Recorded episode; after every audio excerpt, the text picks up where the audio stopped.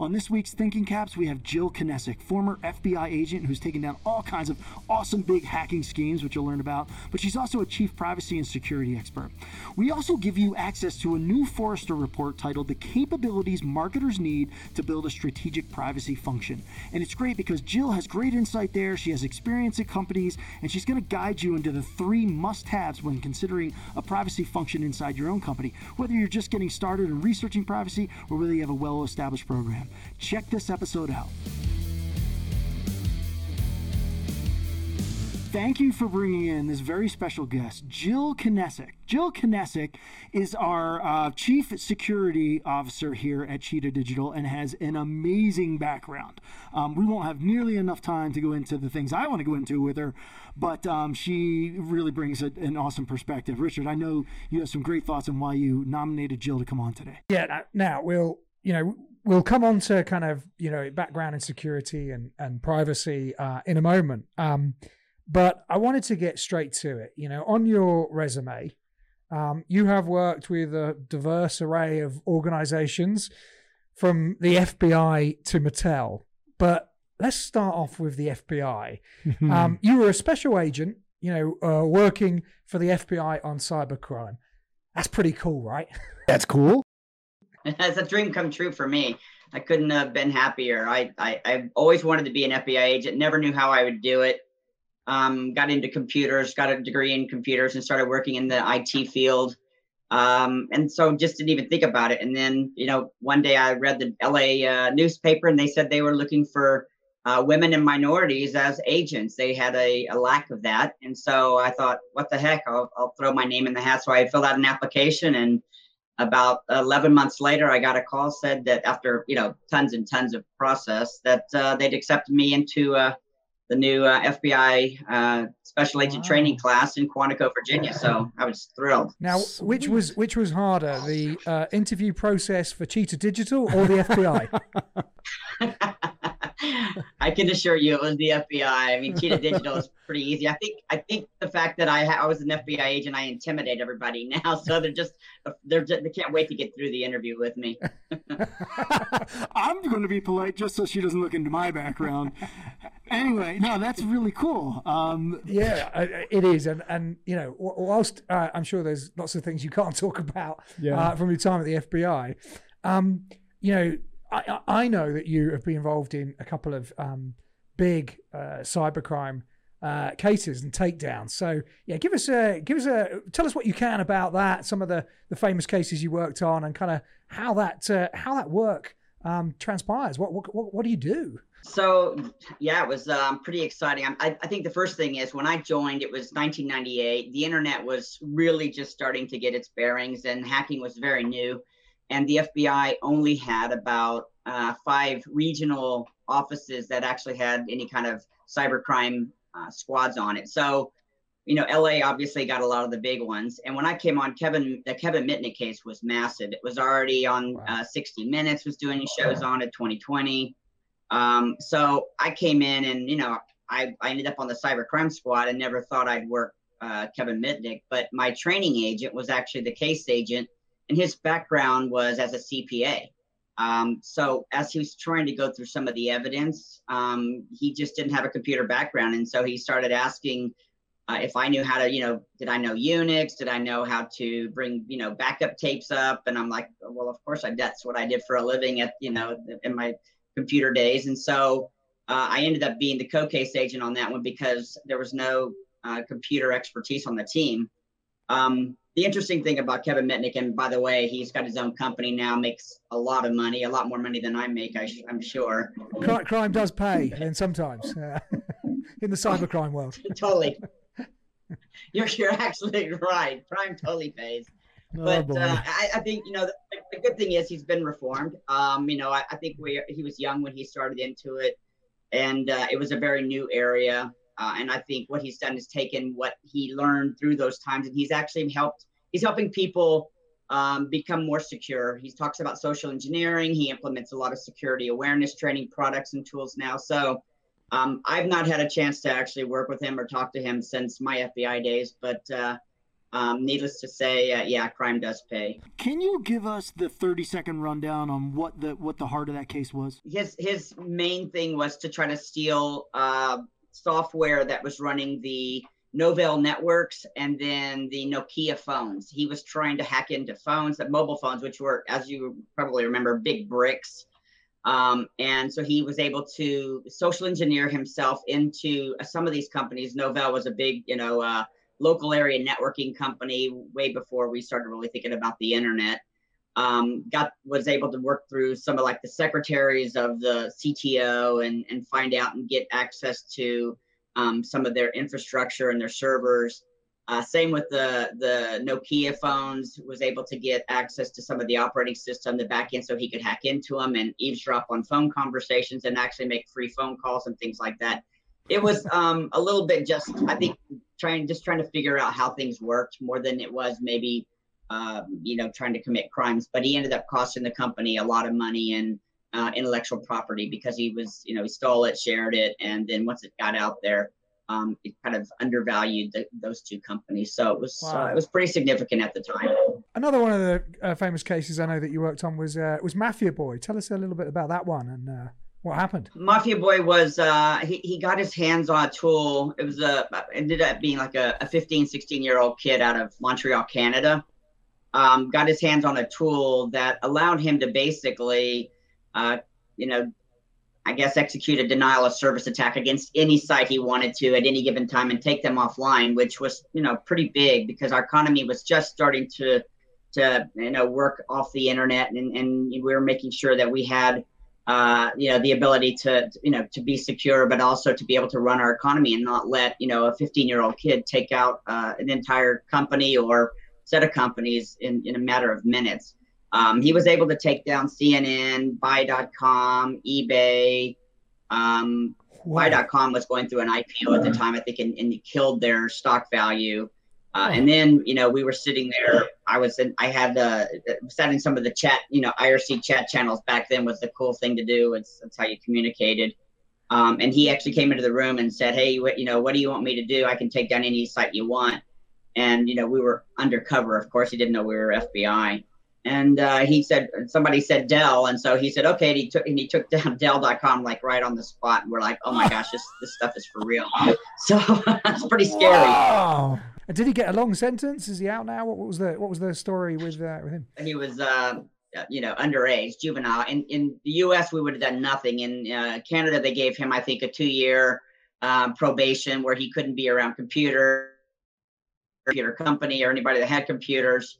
Uh, so he spent his two years, which were in high school, uh, you know, trying to be good and stay out of trouble. And uh, and eventually, once he got out, he, he I guess he uh, got a job in in the industry, and he's doing pretty well. He's got a few books on Amazon.com. If you go look on there, you can find him on there. But uh, again, I guess uh, crime paid okay for him too this kid should have went to jail by all accounts and like skates through high school. I had a tough time in high school and I wasn't taking down companies like Dell. I mean, geez, overachiever making us look bad. Yeah, I also wasn't right. smart. I also wasn't smart enough to take any of these companies yeah, down. So uh, yeah, I'm with you there. All right, brilliant. Well, Joe, I know you know. Obviously, you you, you had a fascinating um, set of exposure to um, you know, all things cybercrime coming to the FBI. You then switch gears and got into, you know, becoming uh, an important player in security and, and privacy, you know, working for a diverse range of, of companies such as, you know, BT and Mattel. So what was that kind of culture shock like going from the FBI to, to Mattel? So I, I think it's a big difference because it's a totally different attitude. As you can imagine, working for a toy company, things are a lot lighter than working for uh, you know, a premier law enforcement agency that everybody's always, uh, you know, uh, keeping an eye on. Um, but I think the difference for me, what the reason I really pushed that way was because I wanted to get in front of the crimes. I didn't want to wait until a crime occurred before we could help companies. I thought there's a lot that can be done just through proactive preventative measures. Um, you know, understanding how the criminal thought and spending the time working on these cases and seeing how the you know what were they attacking? What were the exploits? What were the vulnerabilities? That i could get in front of some of the, the criminal activity by helping a company secure themselves. And i think a lot of other um, people in the security industry started seeing it the same thing. And we started understanding that if you just did some really basic things in the beginning, you could probably knock out about 75 to 80 percent of the threats that were out there. Uh, and then after that, you know, it just became making sure you you clean up the little things that might be uh, a target for a particular type of criminal or type of hacker. Um, but it was totally different environment. It was uh, for for me. I love doing it in private industries. I I am very proud of my FBI career. I'm very proud of the people I work with, and I'm grateful that there's people still there doing the the, the good work that we were trying to do when I was there.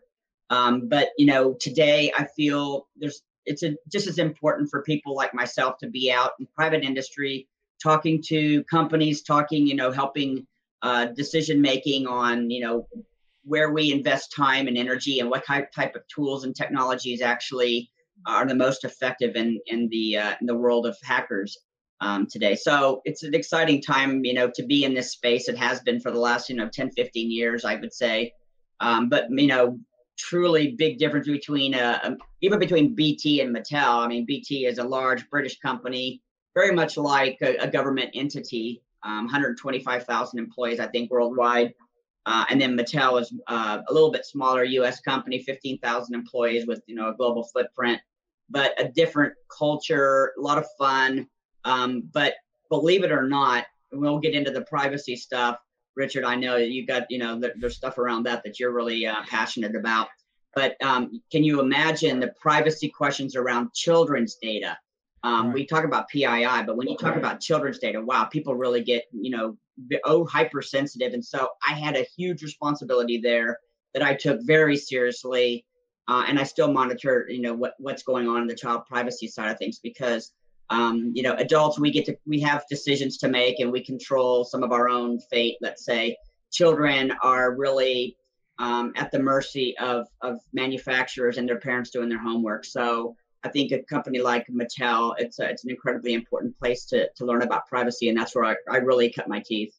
That's interesting. You know, last week we had a former uh, EVP Leo Burnett, and he one of his clients was Mattel, and he talked a lot about the COPPA, the Children's Online Privacy uh, Protection Act, that came through you know a while ago, and how you know today's kind of the same as that, but um, you have to get in front of it. But that, that's interesting. Oh, here we are a week apart talking about the same kinds of things. And you know, if you think about um, you know your job now as a chief security officer here at uh, at Cheetah Digital, obviously Cheetah as a as a a marketing platform. Um, uh, collects data on behalf of, of the customers that use our platform uh, in a whole wide range of different uh, industries, everything from you know banks to uh, CPG to publishers uh, to to travel companies.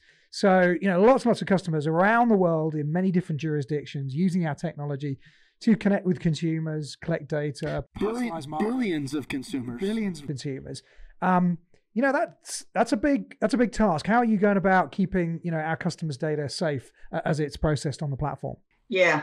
So i think some of the most important stuff is just getting the basics right. As i said i think if you do you know some of the basic security hygiene 75 to 80 percent of the threat is is pretty much um, you know taken care of. It, it just becomes more of than, than fine tuning things. So one of the things i did when i came on board obviously as we divested from Experian i had to build a team from scratch. We had really no infrastructure.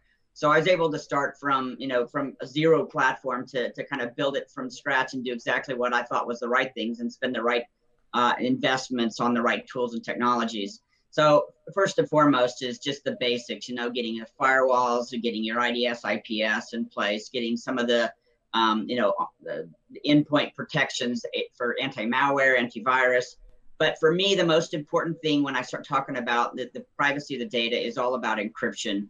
Um, I think encrypting the data in transit and at rest is a is a huge um, uh, security protocol that needs to be implemented wherever we can, and that's I take a lot of uh, uh, you know time making sure that that end to end conversation, you know, that the that the consumer is having with our clients who are using our particular platforms that that encryption is in place, that the data, even if it was to be compromised some way, uh, would basically be gibberish. Um, and I think that's probably the most important thing that that we can do today. So, so you know, encryption is top of my list. Along with doing all the good basic security hygiene things that uh, any good company should be doing. Well, I can uh, speak on behalf of uh, our employees and customers to say that we're grateful to have yeah, you at the helm. You know, uh, keeping us uh, keeping the data uh, safe. But let's switch gears a little bit because I know you know you, you know, privacy is also something which is under your purview, um, and you know we talk a, a lot about privacy themes on this podcast um, because it relates um, directly to why uh, we believe marketers need to be uh, investing heavily in uh, the kinds of things that we do. So, on one hand, you know, moving away from buying third-party data, there, which uh, you know can be can be risky in today's uh, legislative environment around privacy, and moving to direct connections with consumers and first-party data, and building out zero-party data, even to to the importance that the privacy disruption is having on ad tech and actually why that means that brands need to try and build out their own direct to consumer logged in customer base and loyalty programs being a really important part of, of brands being able to do that and have that direct relationship to, to consumers to, to sort of abrogate um, uh, themselves from some of this disruption around uh, ad tech, which is impacting how people can personalize marketing to uh, consumers. And obviously, privacy legislation. I mean, it's it's not just privacy legislation; it's private, it's consumer attitudes to privacy as much as it is uh, legislation, which is driving a lot of these changes. But certainly, from a from a legislation perspective, um, love to get your kind of thoughts uh, on uh, you know what are some of the changes that are happening now around uh, in privacy legislation around the world, and what do you think is going to going to be next on that agenda? Um, so it, to start with, I think GDPR was kind of a landmark piece. It, it really laid some groundwork, foundational groundwork for um, privacy and some of the implementation and compliance requirements that were going to be uh, put into effect. And I think we've seen a lot of other countries um, try to jump on board and find ways to improve on that or to to, to, to implement something similar. Um, we're certainly seeing that here in the U.S. on the the California side with the CCPA, um, and I think there's different there's different methods that they're going after. One is GDPR was more of a just a, a standard compliance, like here's the things that you should be doing for good security, privacy, security and privacy practice. And um, the CCPA really starts focusing more about the management of data and how we're going to, um, you know, what would be required of us as as uh, com- companies that take personal information. How are we able to use that data that's provided to us by by individual consumers? Um, and so, for me, if I look at the broader terms of the the privacy um, you know, frameworks that that's coming out there, what I see is is kind of like three areas of focus. I think the first key area has been around awareness. So a lot of people never thought about privacy of data, of their own personal data. They didn't, they don't really put, you know, value on personal information. So the first piece was that the company that's accepting the data be very aware that they're taking personal information, that there is a higher standard that they should be putting around it with it with um, regards to security uh, and, and encryption and things like that.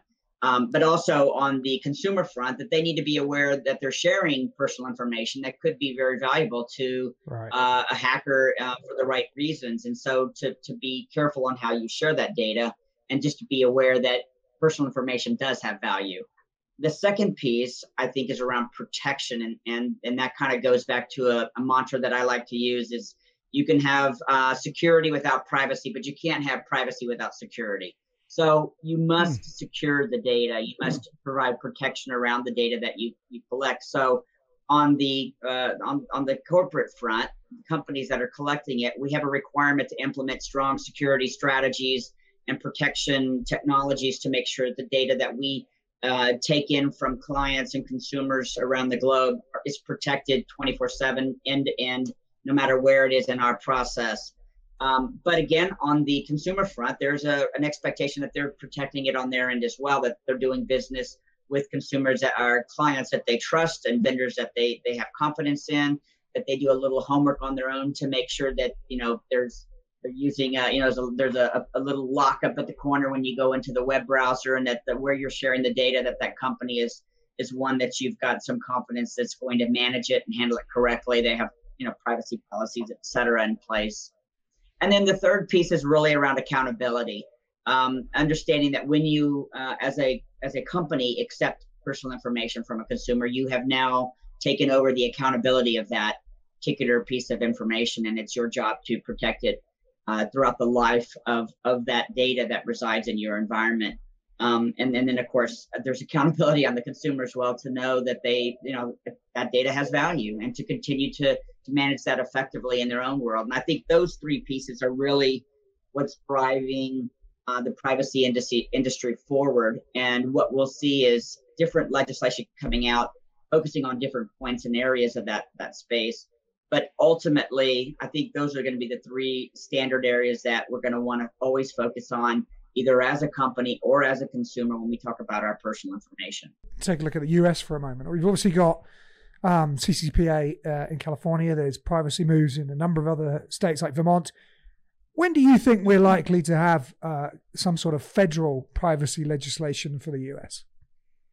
Well, I'm still waiting for federal um, regulations on cybersecurity, so probably not anytime soon. Um, I, I, say that a big t- tongue in cheek because there's a lot of stuff out there today that that's improved um, but we've not really done a good job as as a country, let's say, from a federal perspective, of implementing, um, you know, uh, the type of regulations that will probably uh, create a lot easier road for most of us, especially in the industry, because it's uh, we don't work across state lines. We don't even really work across country borders anymore. Everything is just the internet, and and it's kind of uh, you know uh, borderless, if you will.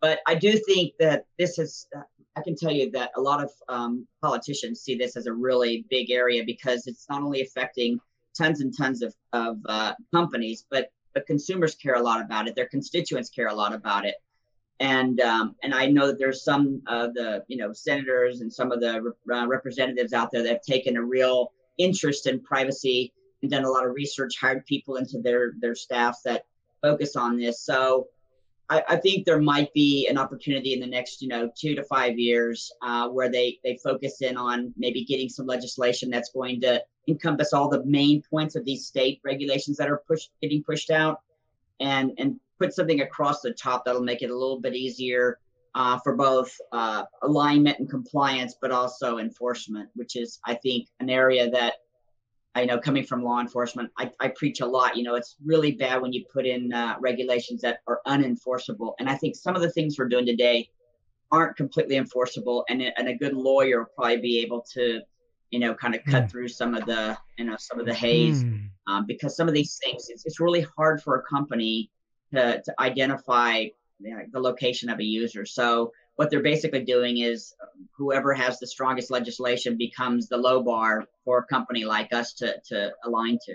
So it's very difficult right now. No, wow, that's, that's, fascinating. Uh, fascinating insight, and I, and I think um, you know one thing is is is we as we look at privacy and and and all things around it becoming a sort of political hot potato. Yeah, you know, one is is is looking at you know the various different um, senators and others uh, in the legislative bodies that, that are that are making uh, privacy something that, yeah, that they're driving. That's that's an interesting topic on its own. Yeah. The the flip side of it, it, which which I definitely think we should do a future podcast on, is actually looking at how in election year the various different players who's jumping on yeah. the privacy, you know, who's jumping on the privacy yeah. and then also correlate that to actually how they're using data for their own campaigns. Oh man, we could go for days on that, but yeah, it's interesting because Senator Gillibrand in New York just proposed legislation in that state for a federal watchdog. Uh, you know, I'll call it a federal referee of sorts to start thinking about from a compliance standpoint. So, yeah, it's going to be interesting um, how many of it stick with it after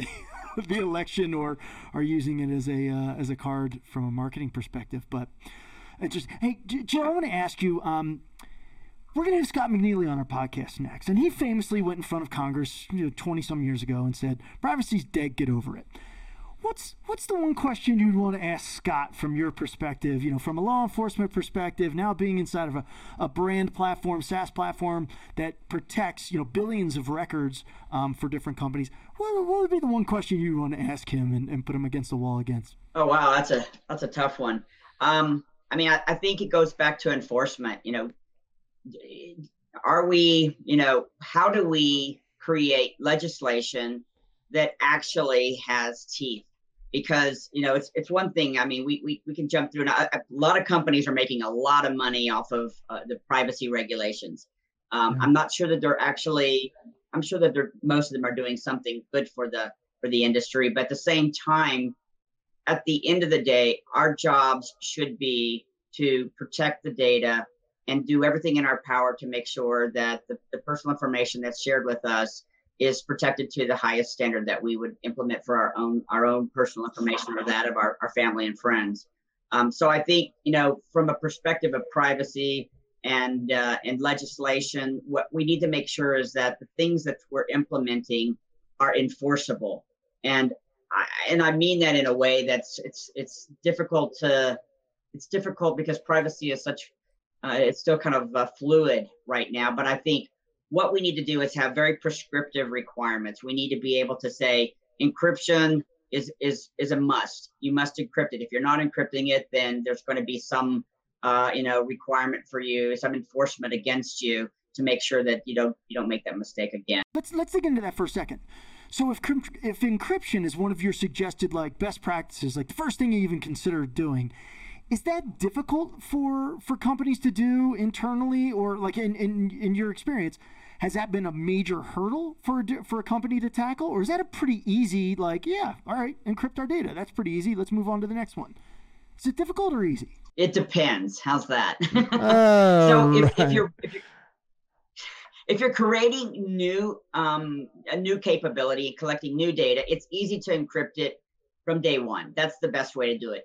Going backwards and putting encryption across the top of an old platform or encrypting data that's been sitting there, there's overhead, there's um, bandwidth requirements, there's you know issues with the way that maybe the database was built in the first place. So I think there, you know, it does depend. And I think if we start, you know, one of the terms I use a lot, and, and we can't always do this, but I like to say from this day forward, because sometimes it's hard to look backwards and you have a lot of pushback from things. So I put a bunch of what I call compensating controls around the past. But from this day forward, anything we build will have encryption embedded into it. We'll have a security technology stack that is required from day one. And I think that's where we can start to make a difference. Um, data, you know, as you know, becomes old very quickly. So what I'm hoping is we do encrypt all of our data. That's one of the things that you know that they got right even before we acquired the company or I became a part of this company. Um, was that the encryption was already in place, but at the same time, I think there is a requirement, um, you know, for us to to you know to, to manage the data, the, the life of the data. Uh, if it's no longer of value and it's getting too old, we should get rid of it. Um, and encrypt anything new coming in should that should just be a standard default. And it doesn't have to be difficult but depending on how it was built there can be overhead that that is you know difficult to get around so to summarize, um, what your recommendation would be if, if there's a, a, client right now or a brand doing some research around privacy and they're looking at the reports, and by the way, we have a report from Forrester that's going to be available to everyone uh, if you're viewing this, and I'll explain that quickly on, on how to get it. But if you're doing some research around privacy, you want to get compliant, you're not sure of what the regulations are going to be because none of us really know what they are, your recommendation sounds pretty solid would be get your data in a platform that has encryption at the core. It's thinking security first, and encryption is like a must have, not a nice to have. Correct. That's absolutely Perfect. correct. I mean, there's two phrases, and they're all cute and they're easy, you know, easy to say, hard to implement, but that is security by design, privacy by design. And if you can, if all you do is create a culture in your organization that before they do anything new, they go, oh, shoot, is this secure? And does this comply with the privacy requirements that that I know about or that I've been told I need to enforce? And if you start thinking from day one that it's going to be much easier to build in security and, and keep the vulnerabilities out and to make sure that the data is handled in a way that uh, is is compliant with all the, the privacy laws we know of today. I would add to that to say that you know um, marketers that are, many of the, the the folks that use our platform and the, and the listeners to this podcast, um, you know, now need to be very aware of what's going on with privacy. Oh, I mean, it, you know, the, the, the, laws are changing uh, in many different legislations. It's one of those things that they can now have to to keep up to to date with. Um, but I think probably more importantly than legislation is is really, you know, what do you believe as a marketer? You know, what are your attitudes to privacy? Do you wear the white hat on this particular subject? And you know, we've said before in you know prior um, uh, podcast that it's the same as someone moving into your street. You know, you you you want to get to know them, you want to be a good neighbor.